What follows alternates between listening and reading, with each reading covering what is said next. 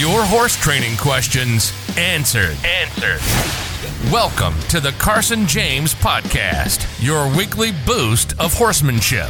No jargon, no fluff, and no BS. Just natural, proven solutions that work. And now, here's Carson James.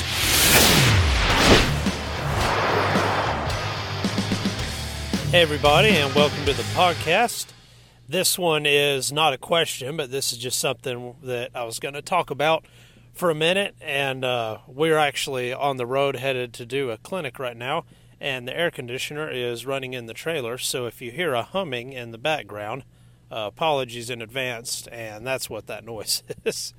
So the thing that I wanted to talk about was the way a horse interprets the a leg cue.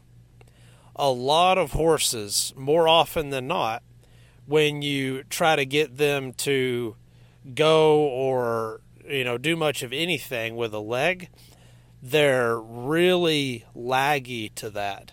And ironically, that can be an ingredient to get a horse to bucking.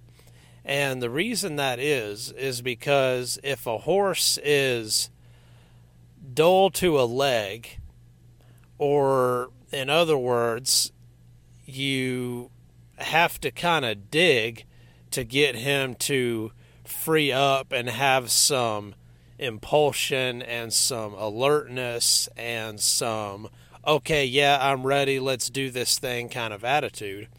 Well, see, if that is not right on the surface in that horse, then when you do ask him to do things, he may buck or get crabby or have a hard time with it in some way or another because you've got a horse that's, you know, mentally and physically kind of in a habit of just plodding around everywhere.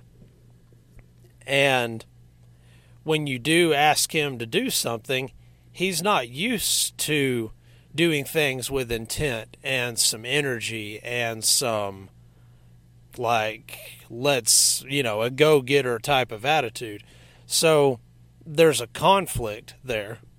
There's you know quite a few conflicts. A conflict between the rider's intention and the horse's thoughts and the horse's mentality where it is versus where it would need to be to be able to properly respond to the leg cue and to put a little more clarification on this, what I mean is, is let's say you're walking along on your horse, and then you decide you want to trot.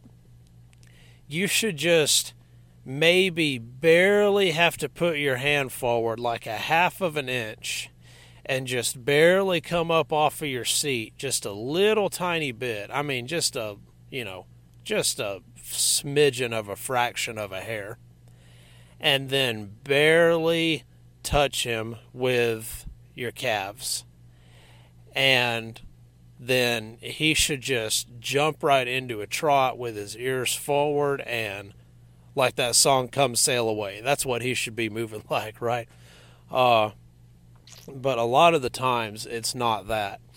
Now some of you that might be listening to this might be thinking well my horse is too goey. He's too responsive to the leg and it's important to make the distinguishment that a horse being responsive to a leg is not the same thing as a horse being hot or too goey or always out in front of you.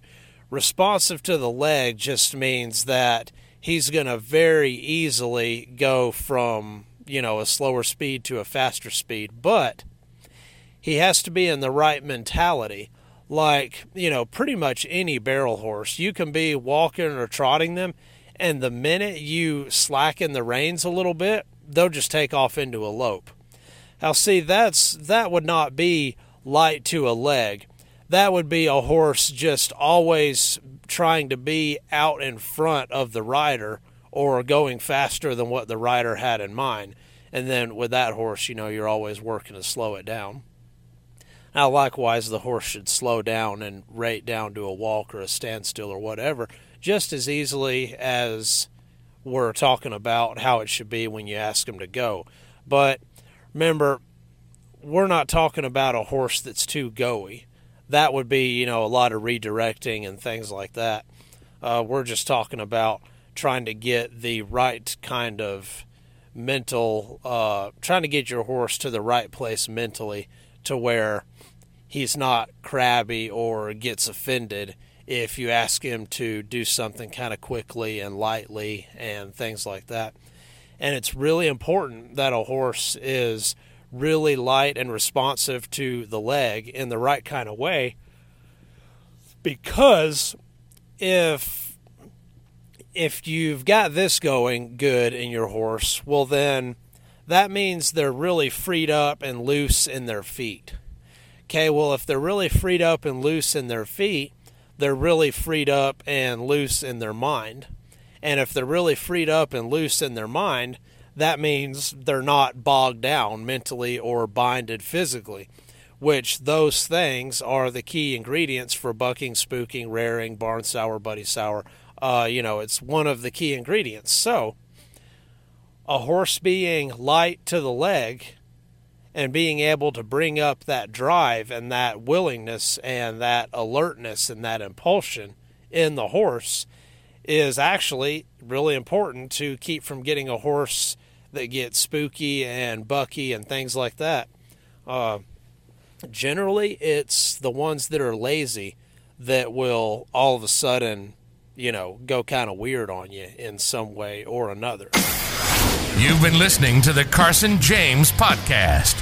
Real, simple horsemanship. Subscribe now to get new questions answered every week. If you enjoyed this week's podcast, drop us a review and share it with your horsey friends.